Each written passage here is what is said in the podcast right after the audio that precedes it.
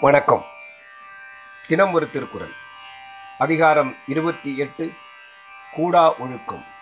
குரல் எண் இருநூற்றி எழுபத்தி நான்கு. தவம் மறைந்து அல்லவை செய்தல் புதல் மறைந்து வேட்டுவன் புல் சிவிட்டற்று.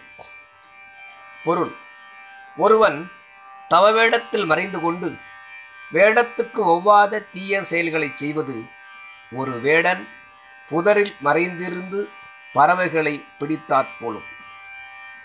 விளக்கம். ஒரு வேடன் கண்ணியை பரப்பி உணவுகளை போட்டு புதரில் மறைந்திருந்து பறவைகள் உண்ண வந்தவுடன் கண்ணியில் சிக்கிக்கொள்ள பிடித்து கொள்கிறான். அதுபோல தவமாகிய புதரில் மறைந்து கொண்டு அறவசனங்கள் என்னும் உணவை உலகமாகிய காட்டிலே சமுதாயம் என்னும் பறவைகளுக்கு துறவு என்ற கன்னியை விரித்து வாழ்கிறான்.